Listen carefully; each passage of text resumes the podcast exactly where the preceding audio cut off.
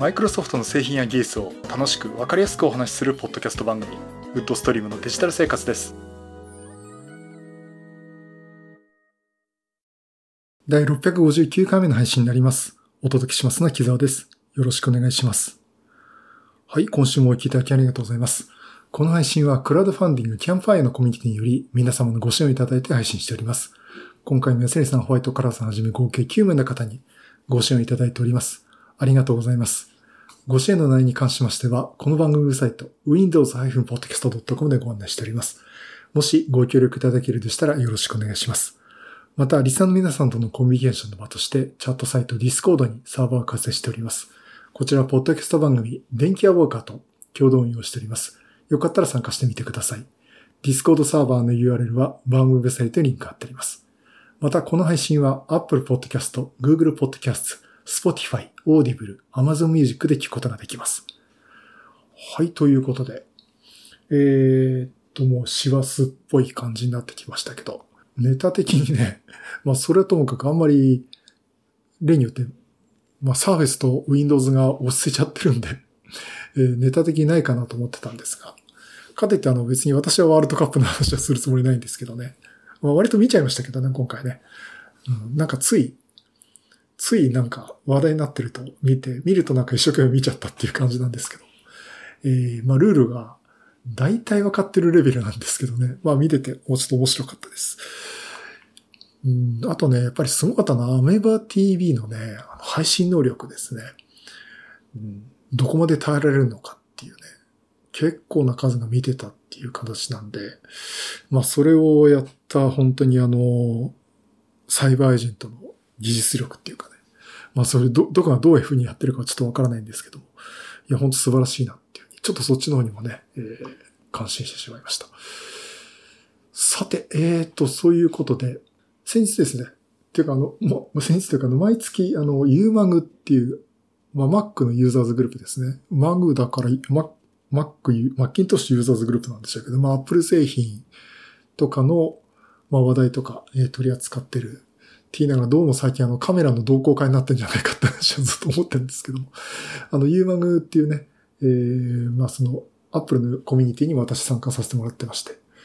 えっ、ー、と、毎月、あの、土曜日の午後、毎月のあるね、だいたい第3か第4かの、えー、土曜日の午後ね、あの、定例ミーティングみたいな形でね、やってまして。あの、実際はあの、会場を東京タワーのね、回る場所を借りてやって、かつ、えー、 Zoom でハイブリッドでね、えー、開催ってことで、私はよくあの、 Zoom の方で参加をさせてもらってまして。まあそんなところで、あの、いろいろ、昨日もちょっといろいろとね、皆さんとお話できたんですけど、えっとね、大体ほとんどの話がね、カメラの話だったっていうか、写真の話だったんですけどね。で、その中であの、ちょっと、まあ、木田さんネタありませんかつって、いや、ないですね、みたいな話をしてたとこに、ちょっとネタ振っていただきましてね。あの、これ今の皆さんの方からちょっとね、えー、お話があったんですけども、えっ、ー、と、Windows 11の Windows Studio Effects という機能があるんですね。これについてね、お話を問い合わせというかね、木田さんあれどうなんですかねって形でね、えー、お話ありまして。その話をしたんで、その部分を切り取ってね、今回お話ししたいなと思ってます。あの、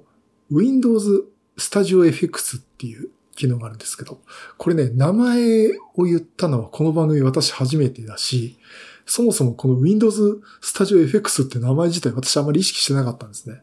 これあの、すでにですね、9月に、あの、マイクロソフトが、その Windows 11の 22H2 の話をする中でですね、すでにしてあって、実はこれ番組でも私もお話ししているんですね。要はカメラ関係の、あの、機能強化です。えー、例えばそのカメラで映したやつをチームズとかでこう配信する際に、背景の効果、えー、背景をぼかしたりだとか、あとその、例えばその視線ですね。目線を、例えばカメラでもなんか違う方向向いちゃってるんだけど、それをなんかこう皆さんに向けてカメラ目線で見せるように、えー、その映像自体を補正してしまうとかね。あとこうフレーミング、例えば人が、人が移動したりっていうところをちょっとズームして追ってくれたりとか。あとその音声関係のえ音声フォーカスってことで、人の話に注目して、例えばバックの音、例えばバックで犬が鳴いてるとか、どっかのポッドキャスト番組とか、猫が鳴いてるってどっかのポッドキャスト番組みたいなね。そんな話があって、まあそれぞれで味があっていいんですけども、そういうのをね、カットして音声だけをクリアなサウンドでお届けするという機能です。これ実際あの、お話はしてたんですけども、これ、この機能そのものはですね、Windows Studio Effect っていう機能になります。で、木田さん、この、この機能ありますよねって聞いて、え、何でしたっけって話をね。実は私がね、これ名前知らなくてですね、えー、ありまして、いや、この機能ですよって言ったら、ああ、あの話かっていうところでお話がありまして、で、これの機能って、あの、今んとこ公式にはですね、Surface Pro 9の with 5G、Surface Pro 9 with 5G っていう、あの、ARM モデルですね。Microsoft SQ3 を積んだモデルでしか対応していない。あ、じゃもう一つ。あの、Windows 2023開発キットかな。あの、Mac mini みたいなやつね。あの、ARM ベースの、じゃない、あれは Snapdragon なんだけど。まあ、ARM ベース、あ、じゃないじゃなくて ARM ベースは ARM ベースなんですけど、その開発キットでしか動かないっていうものなんですね。で、これ、結局その、何で実現できるかっていうと、NPU というニューラルプロセッシングユニット。え、これでですね、動かすことができます。逆にこの機能を使わないと、この Windows Studio FX の機能がね、使えないんですね。で、この機能自体ね、どんな感じかっていうと、あのこれも、ま、聞いたお話なんですけども、実際マイクロソフトの、まあ、イグナイトとかね、あとはその、東京とかでもやった、あの、ま、イベントとか、マイクロソフトのイベントがあって、なんか久々にみんなオフラインだったみたいなんですけど、そこで実機が出たんですね。Surface Pro 9の With 5G。発売前ですね。実機があって、実機見たときに、この画像が綺麗だとか、音声がクリアってのは分かったのかな。とにかくね、あの Surface Pro 9の画像めちゃくちゃ綺麗になってます。カメラの画像が。すごいですねって話までは聞いていました。で、これを実現できるのが NP を搭載したモデルでしかできない。つまりの最新の Surface Pro 9のね、インテルプロセッサーモデルでもできないんですね。まあ、あの、そういったところがあって、じゃあこれどうやって、あの、アームモデルだと OK かっていう話になってるんですけども、これ実はですね、Microsoft SQ3 というそのアームベースのプロセッサーに搭載されています。っていうのは元をたどれば、これをベースにしているとされているクアルコムのスナップドラゴン 8CX Gen 3、えー、これにですね、NPU が搭載されてるんですね。実際、NPU を搭載っていう形で一生懸命調べたら出てこなくて、これに該当するのは、クアルコム AI エンジンっていうものです。このクアルコム AI エンジンっていうのは、マイクロ、あ、スナップドラゴン8シリーズの Gen 1からかな。あの、ずっとこう搭載をしていってるんですけども、まあ、ここら辺がですね、この Gen 3、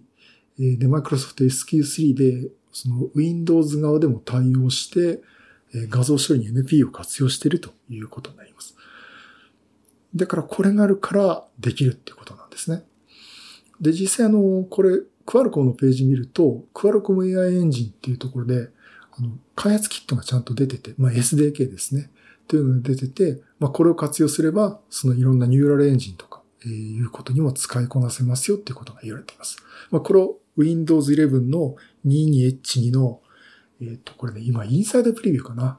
えー、というところで今リ、公開がされています。えっ、ー、と、これ11月7日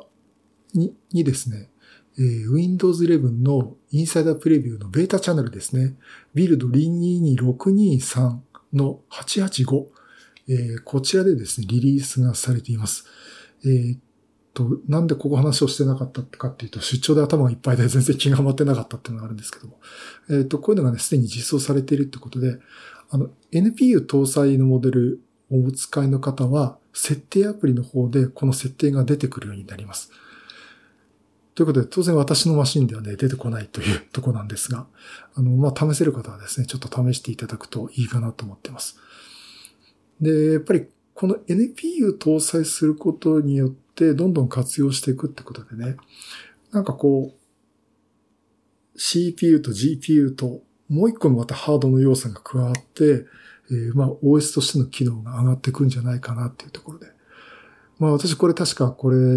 NPU 搭載の話をしたときに、これ確かいつだったかな？サーフィスプロ9の話だから第652回か、そこらあたりだったと思うんですけどね。あの、まあ、今後もそういうことに期待したいなって話をしてたんですけど。まあ、まずは映像関係、えー、ということで活用が進んでいます。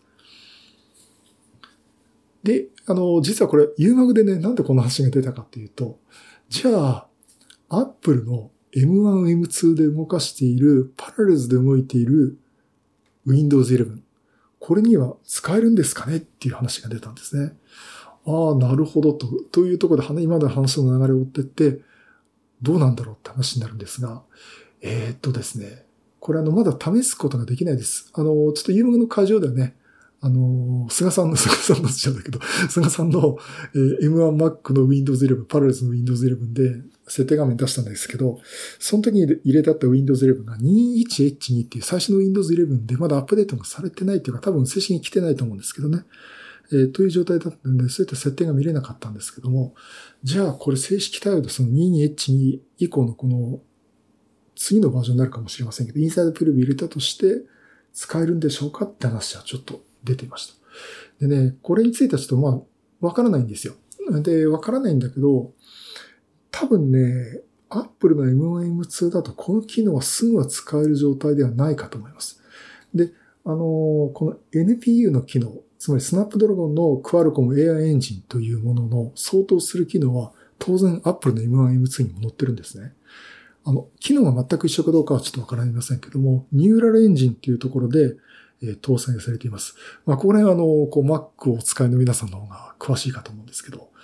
で、これをパラレルズの Windows 11で動かしたときに使えますかっていうと、まあおそらく使えないでしょうと。というのは、おそらく、あの、専用のドライバーとか SDK とかですね、そういったのを搭載して Windows からこう共通 API 的に呼び出せるような仕組みになってるんじゃないかなと思うんですね。まあ、そう言うと、この Apple の MM2 のニューラルエンジン用のドライバー、もしかそういった、その、まあ、何か介在するプログラムっていうのがないと動かせないんじゃないかなと思っています。まあそういったところであの、ここら辺の機能もね、使えるようになると、ね、せっかくの Apple の MM2 なんでね、あの、すごく、さらに有効活用できるんじゃないかなと思ってるんで、ぜひね、搭載してもらいたいなと思っています。さあ、でもどうでしょうね、これね、あの、未だに、パラルズで MM2 のプロセッサーでね、Windows 11動くんですけども、これ本当に正式なのかな？いや、正式なんですよ。あの、正式なんですけども、なんか正式に発表がないっていうか、大々的に発表がないんで、これって大丈夫なのかなっていう、あの、大丈夫だと思うんですよ。正式にやってるんで。というところちょっとありましたね。あの、もちろんあの、これ一応誤解のないように言うと、パラレルズで Windows 11使います。M1、M2 プロセッサーのモデルで Windows 11使えますって、じゃあ Windows をダウンロードしていきましょうってことができるんですけど、ダウンロードする Windows は、ちゃんと Microsoft から ARM 版の Windows 11がダウンロードされるんですね。で、ライセンスお金払いますって言うと、Microsoft ストアからにちゃんとしてお金払ってるんです。だから Microsoft からちゃんとダウンロードできて、Microsoft にお金を払ってるんで、決してやばいことではないんですけど、これってどんな仕組みになってんだろうっていう。あの、ちょっとですね、このマイクロソフト界隈の 私の周りのお友達と、あの、先週のちょっとチームズで会議、会議っていうかね、ちょっと雑談してたんですけど、木田さんなんかあれ大丈夫なんですかねっていう話がちょっと出てましてね。あの、まあね、クアルコム専任、クアルコム専用だっていうのがアームってなってるはずなんですよ。で、それが解除されたって話も聞いてない、聞いてないっていうかちょっと私も知らないし、うん、ここら辺ってどういう話になってんのかなこのマイクロソフトとパラレルズと、ひょっとしたらクアルコムの間でね、えどういう話になってんのかなというとかちょっと興味のあるとこですけども、え全くわからない状態です。え逆にこの話あまり突っ込むと、それ以上この話題に触れない方がいいって話になるかもしれませんけどもね。まあちょっと興味のあるとこなんで。まあ何かね、あのー、正式な話がわかればですね、あの、噂話で迷惑かけちゃいけないと思いますんで、なんかこういうことでしたっていうのがあればね、お話をしたいなと思っております。まあ、そういった意味でね、私も M1、M2 の Mac をね、買った方がいいのかなうん、ちょっと興味あるんですけどね。うん、どうしようかな。Mac mini でいいかな。でもそれでも初めね、7万円ぐらいで買えるって言ったけど、今9万円で10万円弱になってますしね。それまで出すんだったら MacBook Air 買った方がいいと思うし。いやいやいや、ちょっと、あの、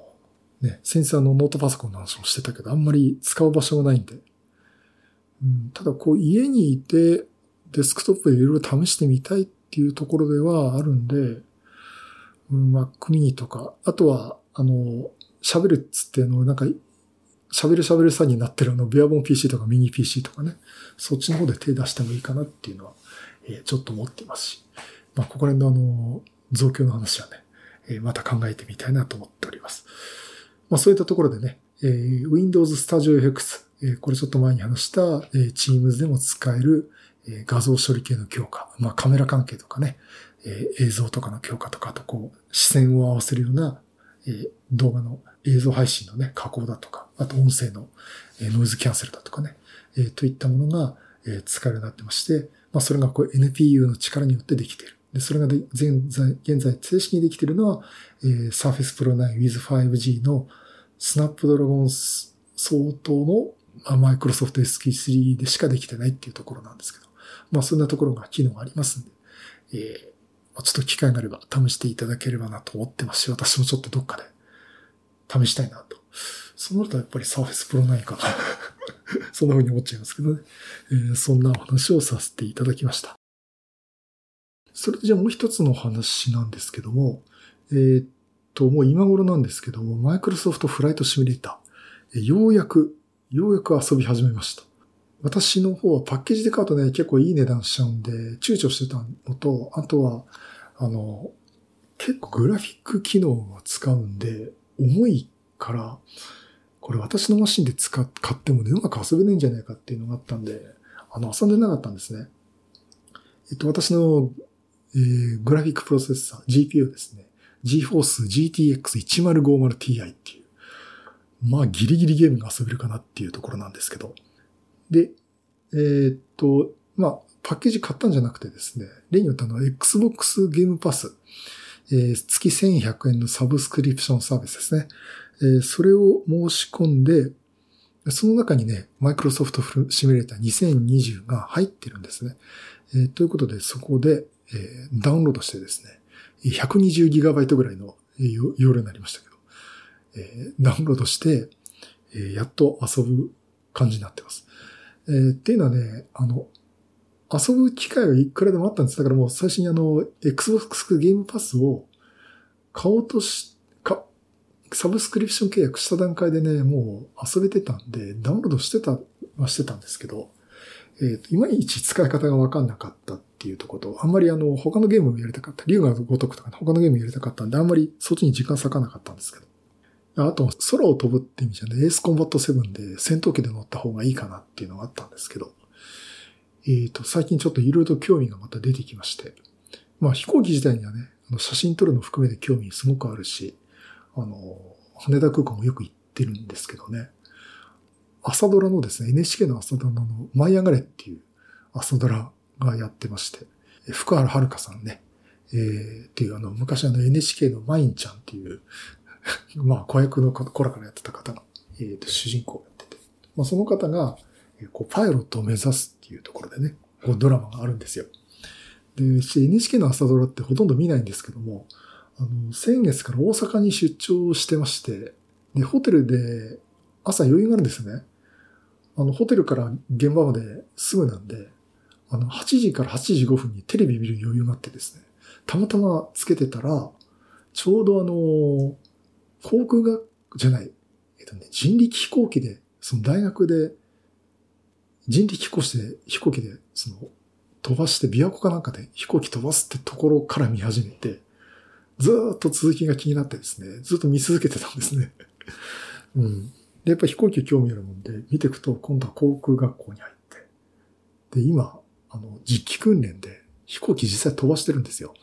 で、帯広の、あの、本当に飛行の訓練学校のところで、まあ、本人実際飛ばしてるわけじゃないんですけど、まあ実際なんかこう、航空の運転の許可証かなんかをね、本人、福原舞さん、福原舞さんじゃないか、福原遥さんですね。もう、あの、撮って、実際セスナとか乗ってっていうのをやってて、で、あれ見ててですね、すんごい興味が湧いてきてね、あ、やっぱり操縦してみてえなと。で、フライトシミュレーター自体は、最初はチュートリアルはセスナ機なんですね。で、私はもう最初からもう787乗りてっていう感じだったんですけど、いやいや、これセスナ機でも飛ばしてもいいんじゃねっていうとこにあって、実際ドラマを見ててね、ああ、キッカー工事かっこいいねっていう、そういうのを見ながら、えー、なんか、妙に興興味に逆に湧いてきて、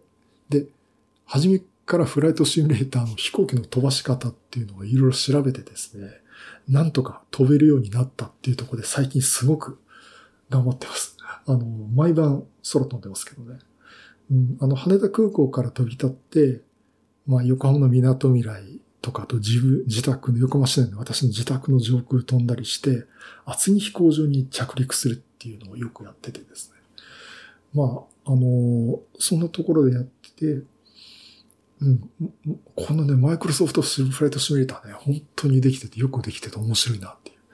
まあ、エースコンバットみたいにね、戦闘機で飛行機バンバン撃ち落とすっっていうものとまた違ってね、飛行機そのものを操縦できるっていう楽しみができるんで、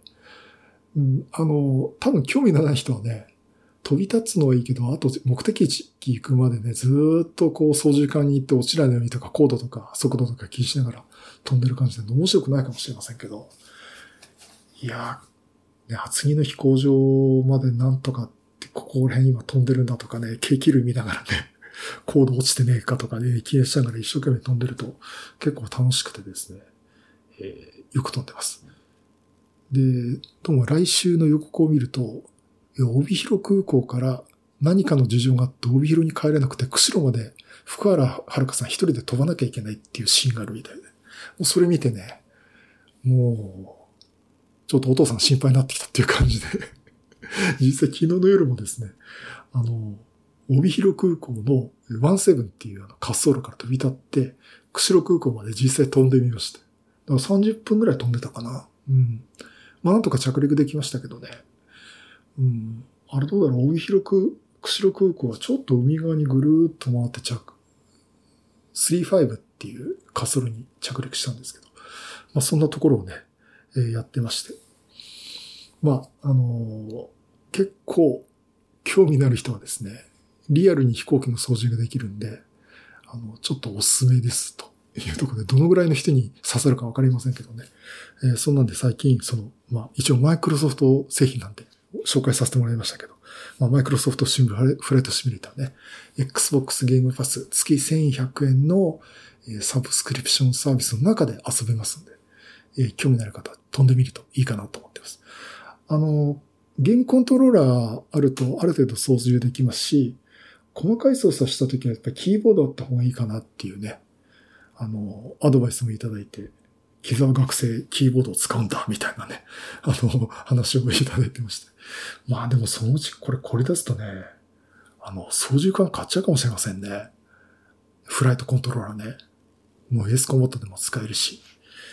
うん、新品で買うと何万円もするで今中古でいいのないのかなとかね。うん、ということで今ちょっと、えー中古含めて探してます。今操縦桿も欲しいなっていうふうに。もう、木佐さん一体どこに行くんですかって言われそうなんですけど、えーそんなこともやっております。はい、そういうことで、えー一応マイクロソフトのネタです。マイクロソフトフライトシミュレーターのお話をさせていただきました。はい、第659回は Windows Studio FX とえー NPU、そしてえーマイクロソフトフライトシミュレーターについてお話をさせていただきました。えーどう考えても後半のマイクロソフトフライトシミュレーターの方がなんか長くなっちゃった気がするんですけど。まあ、あのーちょっとね、ゲームもいろいろ遊べるんで、まあこれからもそれなりにね、楽しみだなと思ってます。あとな、そのゲームでやっぱり遊んでるとね、あのーやっぱグラフィックカードカードね、欲しくなりますね。うん。まあ、中古のね、20、GForce RTX 2060が2万4000ぐらいで出てるんで、ただもうちょっと出して3万5000までいくと3050の中古があったりとかしてますんでね。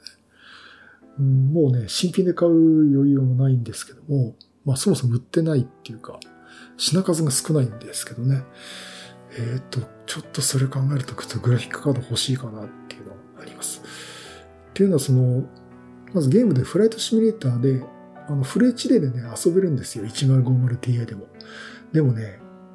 時々ね、落ちるんですよ。あの、飛行機が落ちるんじゃなくて、ゲームが落ちるんですね。あの、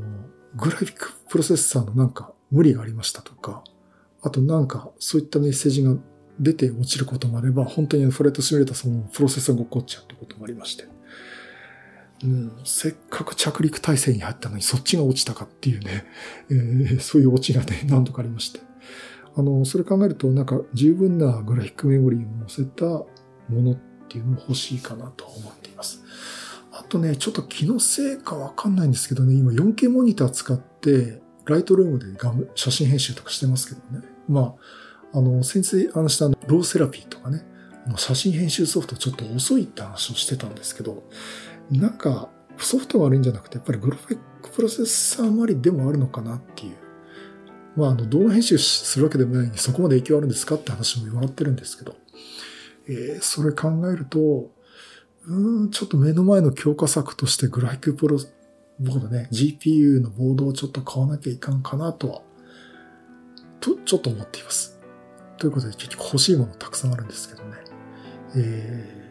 ひょっとしたらこの2060の中古あたり、なんとかギリギリ買えないかなっていうふうにね、えー、そんなふうに思っています。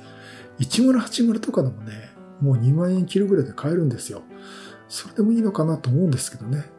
別にリアルタイムレートレーシングがこだわるわけじゃないんですけど、せっかくだったら RT RTX のシリーズにしたいかなと思っております。